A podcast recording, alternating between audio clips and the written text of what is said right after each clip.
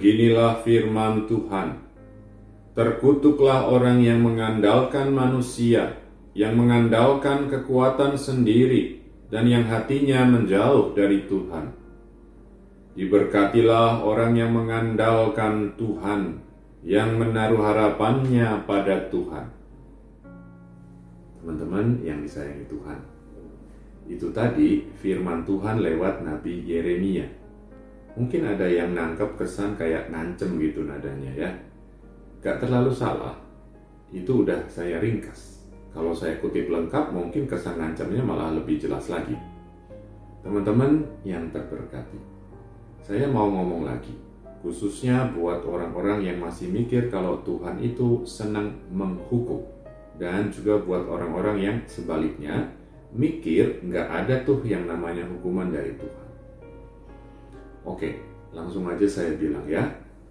Tuhan nggak senang menghukum, bahkan nggak pernah pingin menghukum kita. Tapi buat yang milih hidup sembarangan seenak udelnya karena nggak percaya ada hukuman dari Tuhan, saya kasih tahu. Kalian mesti hati-hati dan siap-siap. Loh, gimana sih? Kok ambigu? Dengerin terus. Teman sahabat Yesus Tuhan menciptakan kita karena Dia mencintai kita. Karena mencintai juga, Dia menginginkan kita hidup selamanya bareng-bareng sama Dia. Itulah sebenarnya rencana penciptaan dan keselamatannya.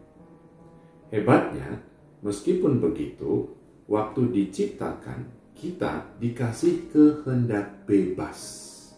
Kita nggak dipaksa tapi diberi kebebasan supaya bisa mencintai juga, seperti Dia mencintai kita.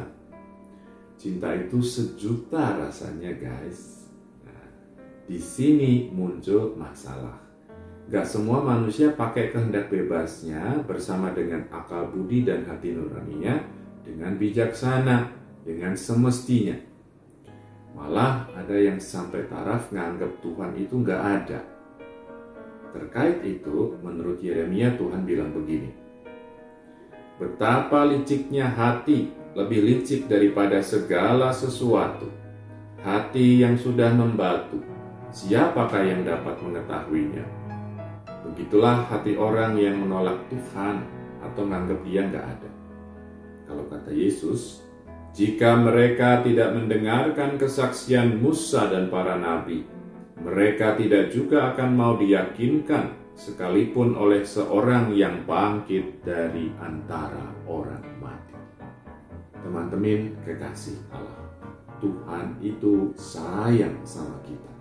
Dia menawarkan kasihnya, dia menyediakan keselamatan, dia menyediakan segala macam cara untuk memastikan orang yang memilih kasih dan keselamatannya bakal ngedapetin semuanya sampai ke hidup yang kekal.